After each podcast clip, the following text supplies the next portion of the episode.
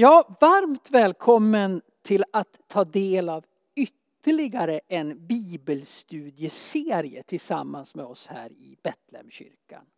Och jag vill direkt i inledningen av den här serien rikta ett stort tack till Kim Odén och Albin Hallingfors som gör allt detta möjligt genom att sköta det tekniska och genom att sitta med här i kyrksalen och lyssna på mina bibelstudier live. Tack för det, så att ni gör detta möjligt. För det känns väldigt roligt tycker jag att kunna erbjuda ytterligare en bibelstudieserie. Och just den här serien kommer att handla om den heliga anden. Och den har egentligen kommit till både som ett svar på frågor och önskemål om att vi ska tala mer om anden. Men också som en drivkraft hos mig själv att samla ihop flera års lite spretiga undervisning om anden som jag haft på lite olika ställen och koncentrera det.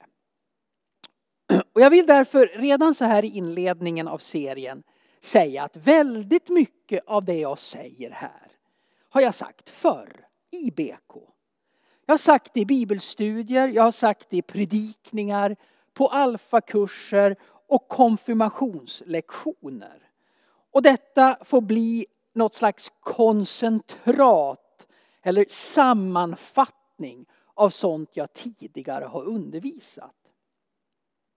Så känner du igen någonting så är det inte konstigt om du har lyssnat på mig förr. Men jag tror ändå att det kan vara värt att upprepa. Jag tror att det kan vara värt att påminna. Jag tror att det kan vara värt att tala ytterligare om anden.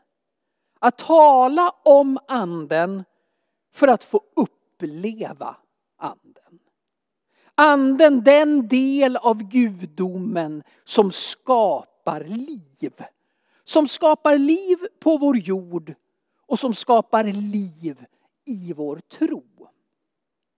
Så nu följer under den här sommaren ett antal bibelstudier där jag från olika vinklar och vrår försöker belysa den helige ande och den helige andes verk. Så vi börjar. Temat för den här, det här första studiet har jag satt anden byter bostad, eller Gud byter bostad. Och här finns det ett, ett gammalt skämt som kanske inte är speciellt roligt men det kommer ifrån Storbritannien. Och det går ut på att det alltid luktar nymålat var än drottningen går.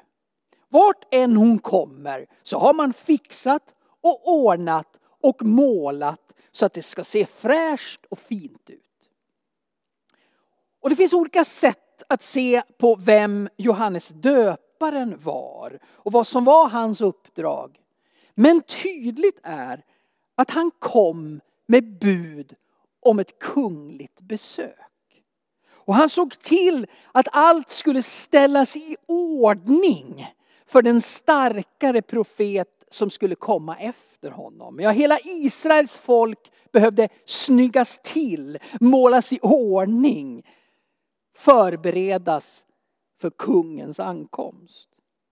Och så här säger Johannes döparen själv i inledningen av Markus evangeliet om Jesus. Jag har döpt er med vatten. Han ska döpa er med helig ande. Ja, det är dags för en uppgradering. Johannes pekar här tydligt ut den väg som hela nya testamentet kommer att resa på livet i den heliga anden. Till jordens yttersta gräns ett liv med anden. Ett liv som gör hela skillnaden. Den heliga anden är den som gör hela skillnaden i livet och i församlingarna hos de första kristna. Ja, Johannes markerar här en viktig och en avgörande skillnad mellan det gamla förbundet och det nya. Nu är det dags för något nytt. Nu är det dags för den heliga anden att leva i er alla. Ja, för livet i Gud, livet tillsammans med Gud är inte dygdens hemläxa eller ett religionens system. Utan det är ett liv i och genom Guds kraft.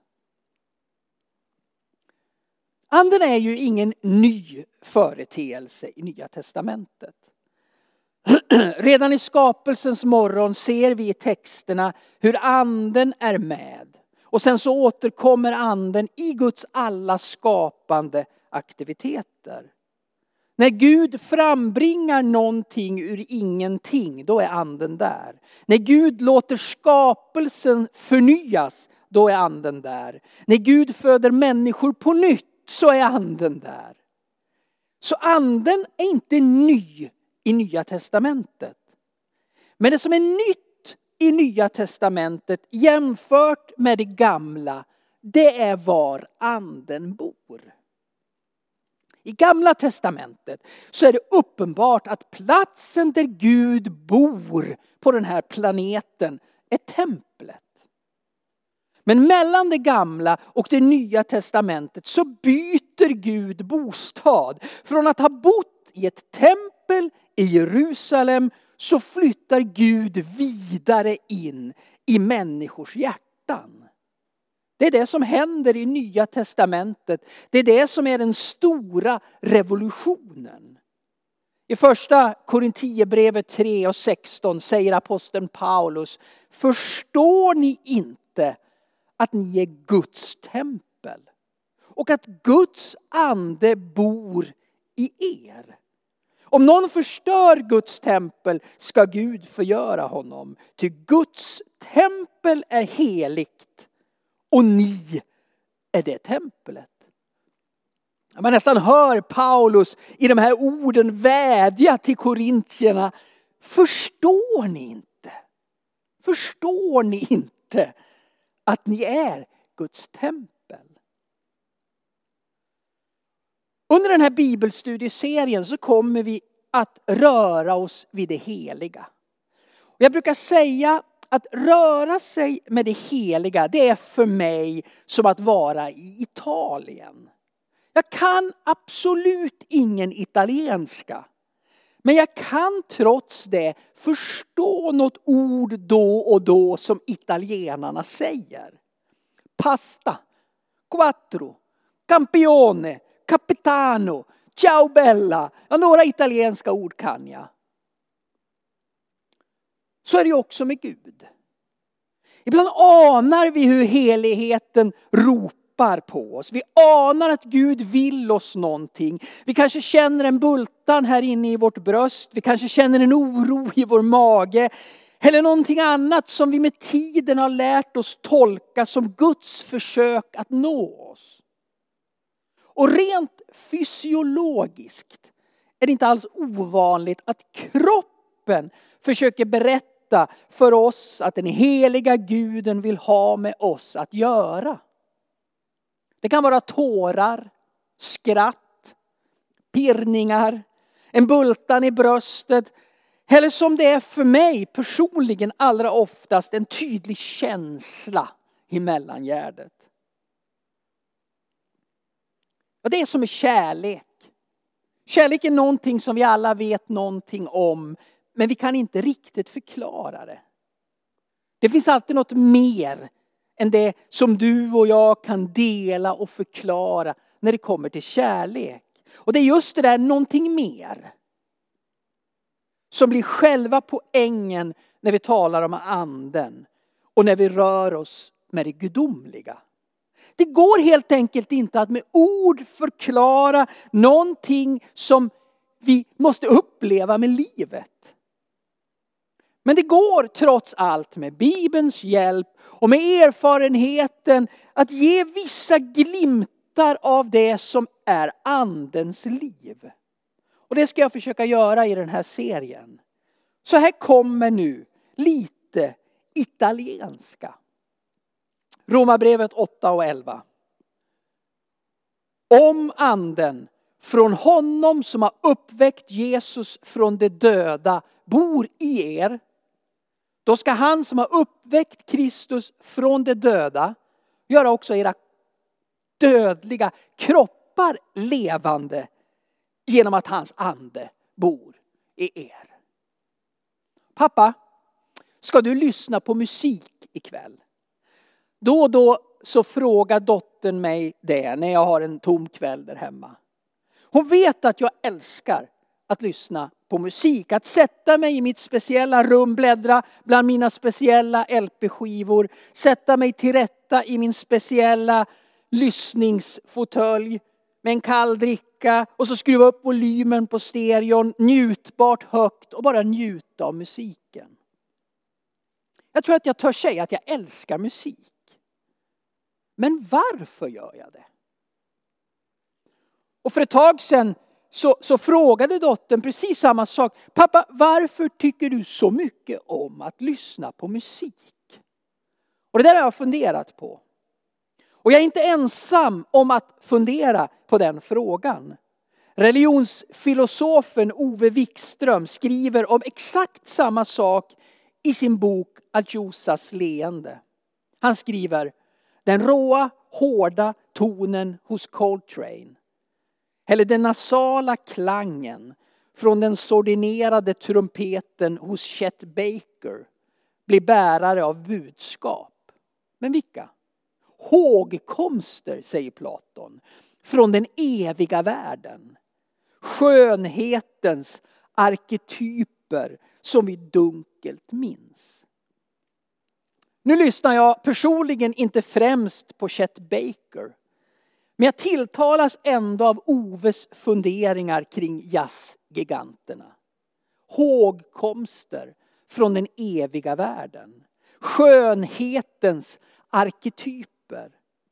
Gregorius den store, han talar redan på 500-talet om skönheten i skapelsen som ett minne av och en föraning om ett paradis. Här är en bild hemifrån våran trädgård på våra syrener just nu. En föraning om ett paradis. Och kanske är det därför som jag älskar min lyssningshörna där hemma så mycket. Kanske är den glädje som jag känner över musiken ett uttryck för delaktigheten i en ännu större glädje. Albert Einstein, han sa Mozarts musik är så vacker att jag uppfattar den som sinnebilden av själva universums inre skönhet. Musik skulle då alltså enligt Albert Einstein, Ove Wikström, Platon och Gregorius den store befinna sig, befinna sig i gränslandet mellan evigheten och denna tid gränslandet.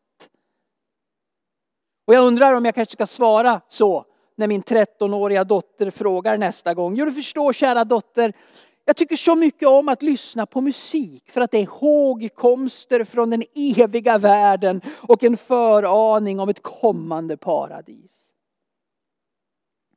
Det kan vara musik, det kan vara blommor, det kan vara annat i tillvaron som skänker skönhet in i våra liv. Och det skulle då enligt detta sätt att tänka påminna oss både om evigheten och om den goda Gud som har gett oss allt detta goda som en gåva. Och när jag tänker på min församling så är det så mycket som jag är väldigt glad över. Det är en glädje, det är en förmån att få jobba som pastor i Betlehemskyrkan i Gävle. Jag har sagt det förr. Men jag är ju inte bara pastor, jag är ju pappa också. Och en av de saker jag som pappa är som allra gladast över i vår församling, det är den barn och ungdomsverksamhet som vi har. Jag är glad över ledare som ger av sitt hjärta och sitt engagemang och som tar mina barns frågor på allvar. Och inte minst så har jag haft anledning att glädjas över den Tweenie-verksamhet som vi har tweenie. Ja, förr fanns det ju ingenting som hette tweenie. Då var man barn och sen blev man tonåring. Numera är man alltså tweenie. Uttrycket det kommer från engelskans She is just an in-between. Too young for boys, too old for toys. Och förkortningen av detta blir då tweenie. Tweenie som är perioden mellan man är barn och mellan man är tonåring. Man definieras inte huvudsakligen av vad man är utan vad man inte är. Eller vad man befinner sig emellan. Man är en tweenie. Och detta med att vara in between. Det är någonting som vi som kyrka och vi som kristna delar med dessa tweenies. Ja, för kristen tro, den vandrar verkligen i gränslandet. Vi lever på denna jord i denna tid. Men samtidigt är vi på väg mot en evighet. Vi har en fot i himlen och det är det Chet Bakers sordinerade saxofon påminner oss om. Eller de vackra sommarblommorna. Och ingen av oss kan ju helt säkert veta att det är sant att vi kommer att komma till himlen.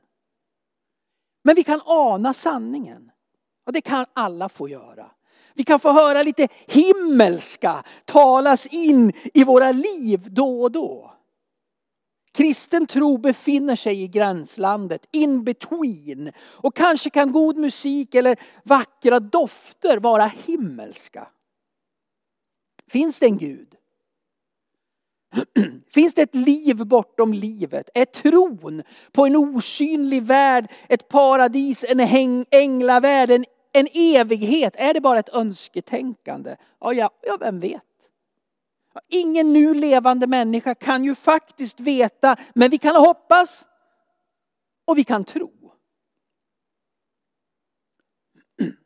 Det är inte ovanligt att man träffar kristna som har svårt att förklara varför de tror som de tror. Kanske har man fått tron med modersmjölken och insupit den under uppväxten. Eller så känns det helt enkelt bara bra att gå till kyrkan på söndag. Och det blir liksom själva argumentet för kristen tro. Det känns bra. Men skulle man tvingas förklara för någon annan varför man tror och varför man tror som man tror så blir det svårare. Och alla ska vi inte vara apologeter. Men huvudfrågan blir ju till slut ett ställningstagande vi var och en måste förhålla oss till. Är den synliga världen och den synliga världens lagar och regler allt som finns? Är det som vi ser också det som finns eller finns det någonting mer? Vad har då anden med allt detta att göra? Jo, det ska jag berätta genom att återge en sak som jag läste i en bok för ett tag sedan. Om missionären och författaren Elisabeth Elliot. Som på 50-talet och början av 60-talet var missionär bland Aqua-indianerna i Ecuador vid ett tillfälle, berättar Elisabet, så tar hon med sig Aqua-kvinnan Dayuma från Ecuadors djungler rakt in till pulsen i New York. Och de går där på New Yorks gator och så försöker Elisabet förklara för Dayuma vad bilar är, vad brandposter är, vad trottoarer är, vad röda ljus är för någonting. Och Dayuma hon tittar på allt detta säger inte ett ord. Så tar Elisabet med indiankvinnan högst upp i Empire State Building där de pekar på de små taxibilarna och på människorna som, som ser ut som små, små myror där nere på gatan. Inte heller nu säger Dayuma någonting. Till slut så pekar Dayuma själv på en stor vit fläck på betongväggen. Och så frågar hon. Vilken fågel har släppt den där? För äntligen så har indiankvinnan hittat någonting i hela denna stora och främmande värld som hon kunde relatera till. En fågelspillning. Alltså människor är vi in between. Vi är mellan det himmelska och det jordiska. In between det vi kan fatta och förstå och det som är för oss helt ofattbart. In between mellan det vi ser och det som är osynligt för våra fysiska ögon. Kyrkofader Augustinus, han skrev ofta om livets goda gåvor. Goda gåvor som Gud överöser oss med. Gåvor som vackra blommor och god musik. Och så liknar Augustinus alla dessa gåvor vid en bröllopsring. Som en man har skapat för sin älskade. Och så säger han, vilken brud skulle säga att det räcker med ringen. Jag behöver inte träffa brudgummen. Nej, ringen som är ett tecken givet av brudgummen understryker bara det verkliga budskapet att han har lovat älska henne. Ringen är inte grejen. Ringen, det är ett tecken på själva grejen. Och av alla de goda gåvor, musik, vackra blommor eller vad det nu kan vara som Gud har gett oss så är den heliga anden den största.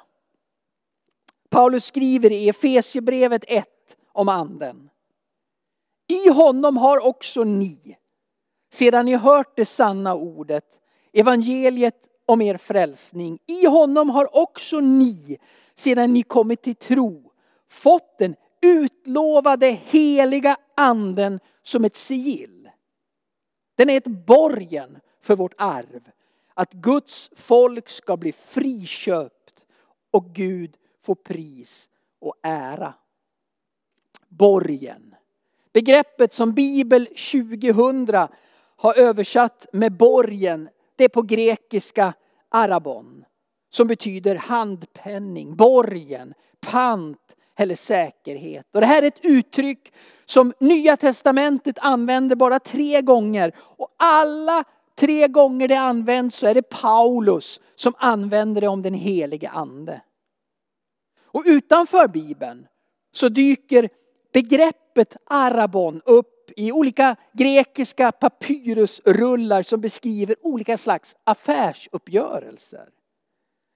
Det här är en teknisk term som beskriver en handpenning. Alltså en första delbetalning av ett totalbelopp. Och funktionen är alltså att bekräfta åtagandet enligt kontraktet och att man ska garantera att man följer det. Anden är alltså panten på att vi har fått allt det vi har fått i Kristus. Anden tjänar alltså som Guds handpenning i våra liv här och nu. Ett tillförlitligt bevis på att framtiden redan är här. Och en säker garant för att framtiden kommer att fullbordas. Ja, och i modern grekiska så är ordet arabon förlovningsring anden har getts oss som Guds förlovningsring.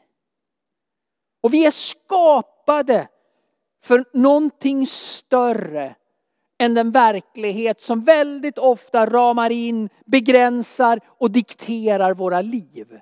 Vi är enligt Bibeln skapade för en värld där rättfärdighet, frid och glädje bor. Och jag tänker att innerst inne när allting annat stillnar så vet vi nog det. Och jag har börjat våga tro att det är samma sak som händer i min musikvrå där hemma. Ljuset från evigheten får sippra in i den här tiden, in i mitt liv när jag sitter där i min speciella hörna, i min speciella fåtölj och lyssnar. Det är Gud själv som talar. Och lyssnar du på detta tillsammans med någon så kan du pausa nu. Och, fråga, och, och, och, och så kan ni prata om den här frågan. Hur talar Gud till dig? Och sitter du själv så kan du fundera en stund på det. Hur talar Gud till dig?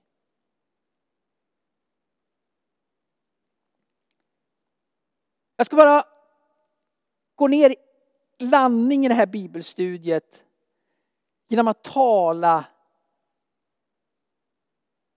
om hur Gud, som är större, häftigare och märkligare och svårare och mer undanglidande än vad vi människor ens kan ana. Man brukar använda en teologisk term, den helt annorlunda. Gud, den helt annorlunda. Gud är alltså den som inte går att föra in i tabeller eller system. Gud är den omöjlige. Och därför krävs det lite fågelspillning då och då. Så att vi ska ha någonting att hänga upp våra liv med Gud på. Det krävs lite italienska. Men innan vi landar detta inledande bibelstudium så vill jag som bakgrund för fortsättningen peka lite grann på andens agerande i gamla testamentet. Och här är, jag kan säga det här är ett bra tillfälle att stänga av det här bibelstudiet och så gå vidare till nästa. Om du inte är så intresserad av exakt hur anden agerade i gamla testamentet. Men för dig som trots allt är det så säger jag varmt välkommen till den andra delen i det första studiet om den heliga ande.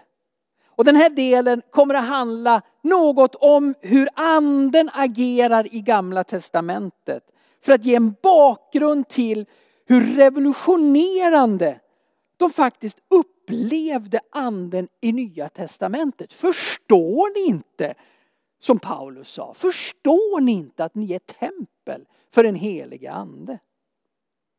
Och jag sa ju att den heliga ande inte är någon ny företeelse i nya testamentet. Vi ser anden eller spår av anden genom hela gamla testamentet. Och jag vill ge ett exempel ifrån andra Moseboks 35 kapitel. Moses sa till israeliterna, hör Herren har utvalt Besallel, son till Uru, Uri son till Hur av Judas stam och fyllt honom med gudomlig ande, med insikt, förmåga och kunskap och allt slags hantverksskicklighet. Så att han kan tänka ut kost, konstfulla arbeten och utföra dem i guld och silver och koppar. Slipa stenar för infattning, snida i trä, ja utföra alla slags konstfulla arbeten. Han har gett både honom och Holiav, Achisamaks son av Dans stam, gåvan att lära upp andra. Han har utrustat dem med förmåga att utföra alla slags hantverk, väva konstväv och bråkig, brokig väv av violett, purpurrött och karmosinrött garn och fint lingarn och även annan vävnad. Ja, att utföra alla slags uppgifter och tänka ut konstfulla arbeten. Besallel och Holiav ska arbeta tillsammans med alla konstskickliga män som Herren gett insikt och förmåga. Så att de vet hur de ska utföra allt arbete som krävs för att uppföra helgedomen på det sätt som Herren har befallt. Besallel och Holiva och Oholiav, det är de två första människorna som det uttryckligen står att de är fyllda med Guds ande. Gud har ju tidigare själv skapat jorden med all sin skaparfantasi i full blom. Och nu ska människorna få vara med och skapa någonting vackert. Tack vare Guds ande. Och uppdraget det gäller att skapa helgedomen. Det är ju det tält där Gud bodde på folkets resor genom öknen innan templet byggdes i Jerusalem. Besalel och Holiav får alltså uppdraget av Gud att skapa den plats på jorden där Gud skulle bo. Och då gick det ju inte att ta vilken arkitekt som helst utan då gällde något lite extra. En arkitekt ledd av den helige ande själv. Och nu blir det lite överkurs någon minut om de här två första personerna som blev fyllda av anden. Eller i alla fall en av dem, Besallel. Enligt sajtens svenska namn så finns det faktiskt en man och en kvinna som heter Besallel i Sverige. Två stycken. Besallel är ju en relativt okänd bibelfigur för de flesta av oss. Trots att han ju faktiskt har en så, så pass framstående plats i Gamla Testamentets historia. Att bygga platsen där Gud bor. Det får man väl ändå säga är en ganska viktig uppgift. Och han och kollegan Oholiav, de hade gåvan att lära upp andra, står det. Och på det sättet får de bra fart i byggandet. Men när det kommer till de vitala delarna, hjärtat om du så vill, byggandet av, av byggandet, så gjorde Besallel det själv. Så att Besallel gjorde arken, där man förvarade de budtavlor som Mose fick på berget av Gud. Han byggde rökelsealtaret, brännofferaltaret. Han gjorde alla tillbehör till altaret. Kärlen, skovlarna, skålarna, gafflarna, fyrfaten och skålarna på arken och så vidare och så vidare. Det var också han som gjorde förgården till boningen. Vem var då denne Besallel? Hans pappa hette Uri. Och denne Uri var son till Hur. Och jag vet inte om ni minns berättelsen om slaget som krigshären, de hade övertaget så länge Mose stod och bad med uppsträckta händer. Och så fort Mose inte orkade lite längre så började fienden, fienderna vinna slaget. Och då kom hans bror Aron och höll upp den ena handen. Och hans vän Hur höll upp den andra bedjande armen. Så Besalles pappa hette Uri, hans farfar Hur. Och vem var Hurs mamma? Jo, Miriam. Miriam som är Arons och Moses syster. Ja, tillbaka till saken. Här ser vi hur den gamla testamentliga modellen för hur Gud talade till folket var klar. Gud hade sin upparbetade plan för att tala till folket, till att leda folket. Det var genom att anden talade till en. Någon ledare eller dylikt. En kung, en profet, en domare som i sig, sen i sin tur talade om för folket vad Gud ville, vad Gud sa. En som sen förmedlar. Anden hos en som sen förmedlar till alla.